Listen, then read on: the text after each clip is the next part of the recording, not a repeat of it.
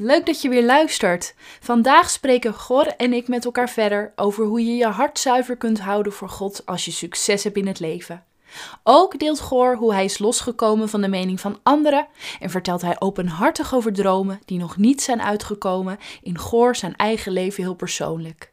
Dit en meer in dit tweede deel van ons gesprek.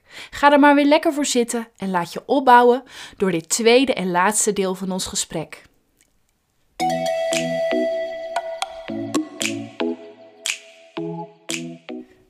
Welkom bij de podcast Bloei. Mijn naam is Roosje de Vries en ik heb het verlangen om dicht bij God te leven en wil je graag inspireren om hetzelfde te doen. Je zult hier prikkelende preken en eerlijke gesprekken horen, met als doel jou te stimuleren om op reis te gaan naar Gods hart. Want God wil ons laten bloeien, zoals Hij jou en mij bedoeld heeft.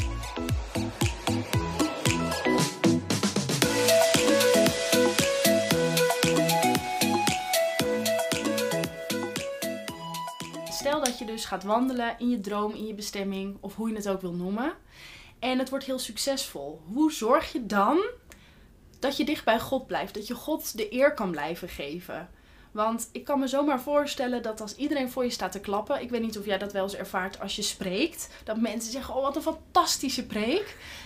Dat het wel iets met je Ja. doet. En dat ik dan ook denk: van hoe kan ik mijn eigen hart zuiver houden? Ja, dat is een goede vraag. Dat is een hele, dat is, dat is een hele goede vraag. Ik doe vaak interviews, maar dit soort vragen krijg ik vaak niet. Dus dit is echt wel een mooie, Yes! een, een mooie toegevoegde waarde. Kijk, ehm, ik denk voor mezelf dat je je hart niet zuiver kan houden totdat je echt gevallen bent, berouw hebt gehad en een gebroken mens bent. Als je dat niet hebt, Mhm. dan ga je dat vroeg of laat tegenkomen. Dat kan bijna niet anders. Eh, ik zal het misschien toelichten, want je kijkt want- steeds moeilijker. Ja, ja want hoe, hoe ben jij dan gebroken? Ja, kijk, ik heb een, eh, eh, laat ik zo zeggen, tijdens in mijn studententijd was ik ehm uitgeprocedeerd asielzoeker, eh, maar wel een succesvol student. En ik werd op een gegeven moment de voorzitter van de studentenraad. En Mhm. ik heb heel veel bestuursfuncties bekleed. Ik was echt een vertegenwoordiger. Tijdens verkiezingen stonden mijn foto's op de posters. En ik heb twee jaar lang een record aantal stemmen gehaald. Voor of na mij is dat nog nooit zo geweest. Dus ik, je kan best zeggen dat ik redelijk popiopie was. Ja. Eh, en wat ik allemaal aan het doen was. Eh, tot het moment dat ik besefte, Mhm. inderdaad, wat zijn je motieven, wat haal je hieruit? En voor mij was dat toen ook een stukje bewijsdrang, om de- omdat ik het wilde verdienen om een soort van verblijfsgunning te krijgen. Ja, ik dacht, ja. als ik nou ze helemaal laat zien hoe geweldig ik dingen kan, misschien dan. Hè? Dus, en, en totdat ik daarin eh, eh, momenten had, en echt een ontmoeting met God, waarin ik besefte dat dat niet, niet goed was. Mhm. En toen had ik een goede vriend van me, Chris, Chris Verlaan, een geweldige vent trouwens. Die heeft dit jaar Kameretten gewonnen, echt een fantastische kerel. Die zei tegen mij, eh, ja maar Gor, zijn genade is jou genoeg. En die woorden we- weet ik nog steeds te herhalen, hoe Ja. hij dat ook uitsprak. En toen besefte ik inderdaad, oké, zijn genade is mij genoeg. En toen kwam ik achter, ik moet loskomen van de meningen van anderen. Ik zat daar echt in vast. Mhm. Toen heb ik besloten om eh, al mijn functies neer te leggen. Dus ik Alles? heb alles. In ik één heb keer? in één week heb ik me uit alle functies teruggetrokken. Zo. Eh, dat voelde natuurlijk heel gek. Ja. Ehm, ontzettend gek. Ook omdat ik besefte als over een week of drie, vier, weet je, mijn kop hangt niet meer op de posters op de universiteit. Ja. En eh zit de raad van bestuur niet meer met mij te praten, maar met anderen. Dus dat, maar, maar dat proces toen heeft ervoor gezorgd dat ik loskwam van iets waarna ik nooit meer ook die drang heb gehad op die manier. En dat, dit was jaren geleden. En nog voordat ik heel veel preekte. Eigenlijk preekte ik toen nog niet zoveel, maar ik was met name bestuurlijk bezig. Maar was het, even een vraag tussendoor, was het ehm, dat jij het gevoel had dat je dat moest doen of had je het gevoel dat God dat aan je vroeg? Nee, dat heb ik gedaan. Ja? Ja, ik denk nee, dat, heb ik gedaan om meerdere redenen. A, ik voelde me, eh, ik voelde me niet meer goed functioneren met die gedachten, Mhm. hoe ik wankelde. Ja. Dus ik kon mijn taak ook niet meer goed doen. Ik was niet meer een goede voorzitter, omdat ik continu een strijd in me had van waar, wat doe, waarom doe ik dit en wat doe ik hier. Mhm. Dus ik, ik wilde niet zeg maar dat alles daaronder zou gaan leiden. Ja. En eh, ik begon al te merken eh, in een korte periode dat ik niet meer zo scherp was zoals voorheen. Een bepaalde drijf was eraf een bepaalde drang was eraf. Toen wist ik, ik ben niet meer zo goed om dit te blijven doen.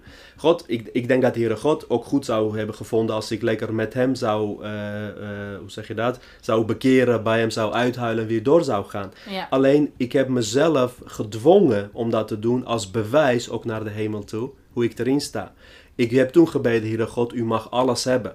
Dat bidden we vaak, maar durven het ook echt zo te doen. Nee. Ben je niet. bereid om, of, precies, maar Nee. voor, voor mij was dat, hier heb ik bijna nooit over gepraat. Er zijn ook een paar goede preekonderwerpen komen nu naar boven.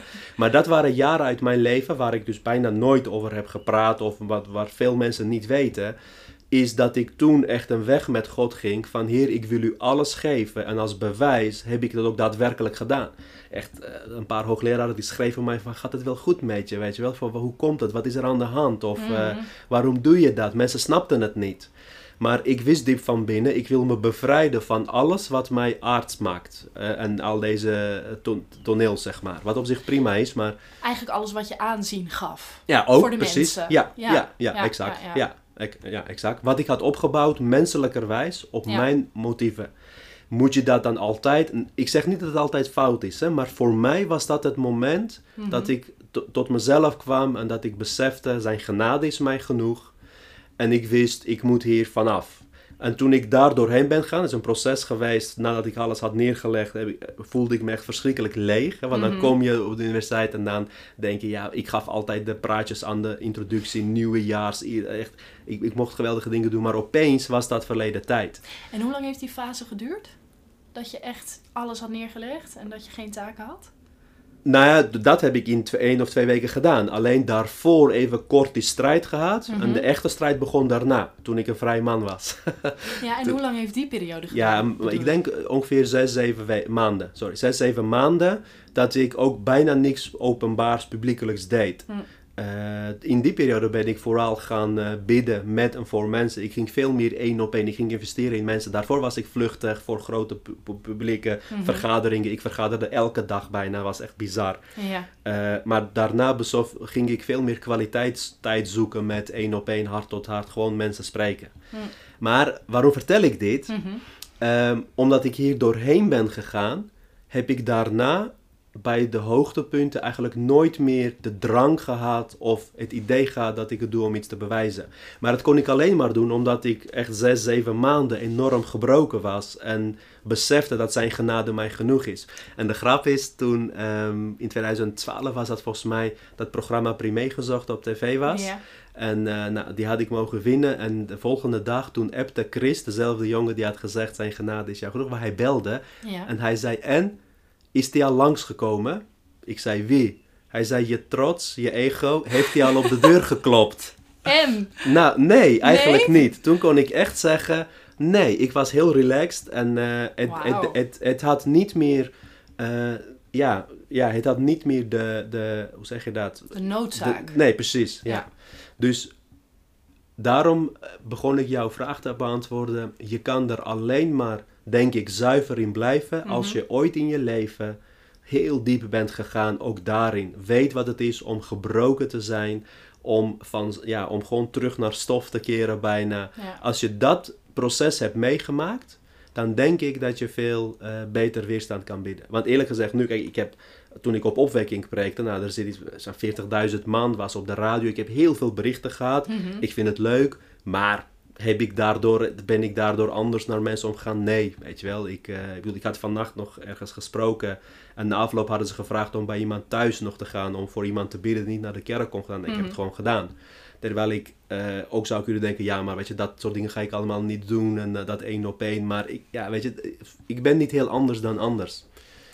Nee, maar ik denk ook dat, dat dat je een goede spreker maakt. Omdat uiteindelijk gaat het om je hart. En is het inderdaad niet van hoeveel invloed heb je in iedereen's leven, maar hoeveel invloed heb je op de mensen die je op dat moment nodig hebben. Ja, Toch? ja, ja, precies. Dat is een van de onderdelen wat je een goede spreker maakt, denk ik. Ja, misschien wel het belangrijkste. Ja, dat je wel echt puur van hart bent. Ja, dat sowieso. Ja. En ja. Ja. Maar wel mooi. Maar is het dan, eh, ja, die periode van zes, zeven maanden, is dat te vergelijken met de woestijnperiode die Jezus had toen hij aan zijn bediening begon? Ehm, ja, niet van die moeilijke vragen stellen. Kijk, de Jezus die ging natuurlijk ook vasten. En die kreeg echt wel verleiding. En die kreeg echt wel... eh, hij werd geconfronteerd hè, met de leugens. Mhm. Ehm, ik heb dat niet zo ervaren. Wel natuurlijk dat je in jezelf beseft... hey, ik ben niet meer zo belangrijk voor je gevoel. Hè? Dat Ja. gevoel heb je dan. Ja. Ja, maar dat is iets wat je ook heel snel weer afleert. Zoals je het aan hebt geleerd dat je jezelf belangrijk vindt, dat Mhm. leer je af als dat maar lang genoeg anders is. Maar Ja. wat het wel vraagt is dat je daadwerkelijk durft om keuzes te maken. Dus als je achterkomt dat een bepaald bediening jouw identiteit is geworden Mhm. en je meent, je zegt ervan te bekeren, ja, durf je dan om neer te leggen. Mm. Heel veel mensen vinden dat moeilijk, want dat is toch een stukje, ja, we willen het goed maken zonder dat we het verliezen. Maar als je het wel durft los te laten, geloof Mhm. ik dat je veel sterker terugkomt. Wil jij kans maken op een dames- of herenarmband? Help mij dan om Podcast Bloei op de kaart te zetten. Schrijf een review in iTunes en deel mijn podcast op je tijdlijn van Facebook of Instagram. Voor meer foto's en info check podcastbloei.nl. Dus eigenlijk, als ik daar dan nu over nadenk, stel dat je, eh, dat je een droom hebt, dat je een visie hebt voor je leven, is het dus misschien goed om je af te vragen: wat is mijn motivatie? Wil ik daar mijn identiteit uit gaan halen? Of is het echt iets wat echt voor mij is?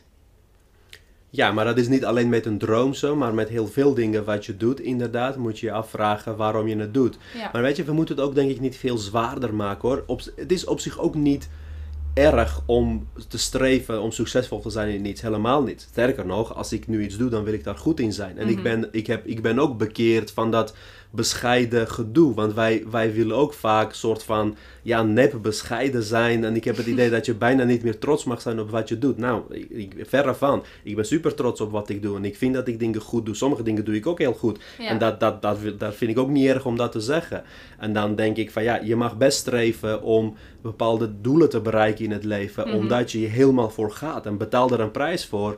En oogst dan de vrucht ervan. Prima, er is niks mis mee. Nee. Maar besef wel dat dat dus niet ten koste moet gaan van hoe jij naar anderen kijkt. Dat je niet hoogmoedig wordt. Dat is iets anders. Hè? Ja, ja, ja. ja. Eh, dat, ja, dus, dus dat, dat is een heel, dat is een balans, dat is een wankel evenwicht. En vroeg of laat ga je op je smoel, vroeg of laat. Eh, dus het is echt zo hoor. Maar, en, en er komt een moment dat je dan eh, tot inkeer komt, hopelijk. En als een gebroken mens opnieuw weer van de Heer de kansen krijgt. ja. Ja, en dan is het anders. Hm. Ja. Is het zo dat het in christelijk Nederland een soort vies is inderdaad om succes te hebben? Ja, Ja? ja. Ik vind het verschrikkelijk om te zien, maar eh, sterker nog, eh, mensen hebben zelfs commentaar over de auto die ik rijd, weet je wel. Dus me- mensen hebben echt een mening over alles. En eh, En het is alsof dat je als christen, zeg maar, bepaalde dingen, alsof het ja, fout is, zeg maar, om succesvol te zijn of om ergens goed in te zijn. En dat alles gratis moet en dat alles. dus er is een bepaalde. Eh, vooral in, in Nederland, in West-Europa is dat zo. Mhm. Omdat we natuurlijk allergisch zijn geworden bij verkeerde voorbeelden. Ja. Er zijn natuurlijk te vaak van die charismatische, sterke leiders geweest die de boel hebben verpest voor de rest Ja. hè, door er misbruik van te maken. En daardoor is er nu een soort algemene allergie tegen, eh, ja, om ergens heel succesvol in te zijn. Hoe ziet jouw leven er over tien jaar uit, Gor? Het Koninkrijk van God, want dat is wel eh, wat ik heel graag doe. Mhm. En misschien tegen die tijd wel minister van Volksgezondheid, waarom ook niet. Hij blijft gewoon op je, op je lijstje staan. Ja, zonder dat ik daar nu eh, als een bezetene mee bezig ben hoor. Ik ben Mm. dus ik ben niet. Kijk, sommige beroepspolitici eh, die zijn alleen maar aan het timmeren aan de vecht. Die zijn aan een Mhm. cv-building aan het doen. Nou, ik doe dat nu niet in de politiek, niet op de voorgrond. Mhm. Wel betrokken op de achtergrond om wat mensen te blijven kennen. Maar ik geloof dat als het de plan van God is, net als bij Jozef, dan moet je op de juiste moment op de juiste plek zijn. Ja. En in je leven gewoon hebben laten zien de weg die je bewandeld hebt. Kijk, Jozef had niet de cv om onderkoning Nee. te worden, Nee. maar wel de karakter. Dus ik ben nu vooral bezig aan karakterbeelding, veranderen. Ik wil meer op Jezus gaan lijken. Mhm. En eigenlijk mijn afgoden eh, eh, af, eh, hoe noem je dat, doden. Wegdoen. Dat wegdoen, dat is, dat is mijn strijd. En Mm. ik geloof dat als het de plan van God is om een politiek of een leiderschapspositie in dit land te hebben, ja, dan, dan ben ik beschikbaar. Mm. Dus het geeft heel veel ontspanning ook om zo te dromen. En zijn er ook dromen in jouw leven die, die niet zijn gelukt of die in duigen zijn gevallen? Poeh, dit is een moeilijke vraag. Ehm nou ja, ja, sowieso. Kijk, als ik, als ik de tape terugspoel naar toen ik 15, 16, 17 was. En ik zou toen bedacht hebben hoe zou mijn leven eruit zien als ik 30 ben. Want ik heb ook echt misschien de interviews van de middelbare school nog voor de schoolkrant en weet ik wat. Dan was mijn leven helemaal uitgestippeld. En ik zou nu al bijvoorbeeld een vrouw hebben, een paar kinderen. En al, al klaar zijn met een specialisatie. En ik had zoveel dingen ingevuld. hè, qua gezin, die, dat, zus, zo. Nou, daar is nu niks van uitgekomen. Echt nul, eigenlijk. Dus ik leef wel mijn droom. Maar als ik echt kritisch naar kijk, dan is die heel anders geweest, geworden dan ik dacht. Ehm, dus dat, dat zijn dromen die nog niet uit zijn gekomen op die manier. Nee. Hoe deal je daarmee? Want dat is best lastig. Ja, ja, dat is ook lastig. Ik zeg ook wel eens, weet je, ik heb. ehm, ehm, nou ja, sommige mensen schrijven van ja, je hebt mijn hart geraakt. En eh, als ik ergens iets gedaan heb, of eh, je raakt me, je hebt dit. Dus soms denk ik van, ik heb echt misschien wel duizenden harten weten te raken. Maar die ene, zeg maar, hart Mhm. die ik zou willen raken van een partner naast mij, ja, die heb ik niet. Dus het lijkt alsof je heel veel verovert, maar Ja. die ene verliest. Eh, heel veel eh, eh, krijgt, maar dat ene wat je echt nodig hebt, niet. Cor, ik ga je, ik ga je heel erg bedanken voor, ja, voor je tijd, voor dit gesprek. En, en ik hoop echt van harte dat, dat je nu nog meer mensen gaat raken. En, en dat dat ene hart die je mag gaan raken ook gevonden gaat worden. Ah, nu wordt het wel een beetje een mineur op het Nee, eind hoor. nee, nee, nee, nee. Nou, dankjewel Roosje. Fijn om ook dit te mogen doen. En eh, straks als dit, eh, als heel veel mensen naar jouw podcast gaan luisteren en tot bloei mogen komen, Mhm. dan is het wel een enorme voorrecht dat ik eh, in het begin bij heb mogen dragen. Bedankt voor de uitnodiging. Ja, jij heel erg bedankt dat je erbij wilde zijn. Super. Heel erg bedankt voor het luisteren, jongens. Op mijn website podcastbloei.nl kan je je kosteloos abonneren op mijn podcast, zodat je automatisch een melding krijgt als er weer een gloednieuwe podcast voor je klaar staat, zodat je niets hoeft te missen. Wil je meer informatie over mij of de podcast? Check dan snel mijn Instagram pagina podcast bloei of mijn website podcastbloei.nl. En dan nog een laatste vraag. Je zou me namelijk enorm plezier doen door een review achter te laten en dat je me daarin precies vertelt wat je van deze podcast vond. Mijn dank daarvoor is groot en tot de volgende keer.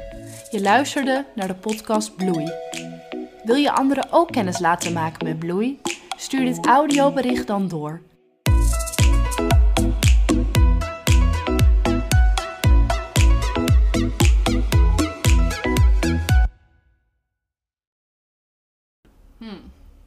Ervaar je dat niet zo? Herken je dat niet? Nou, ehm, dat is wel iets.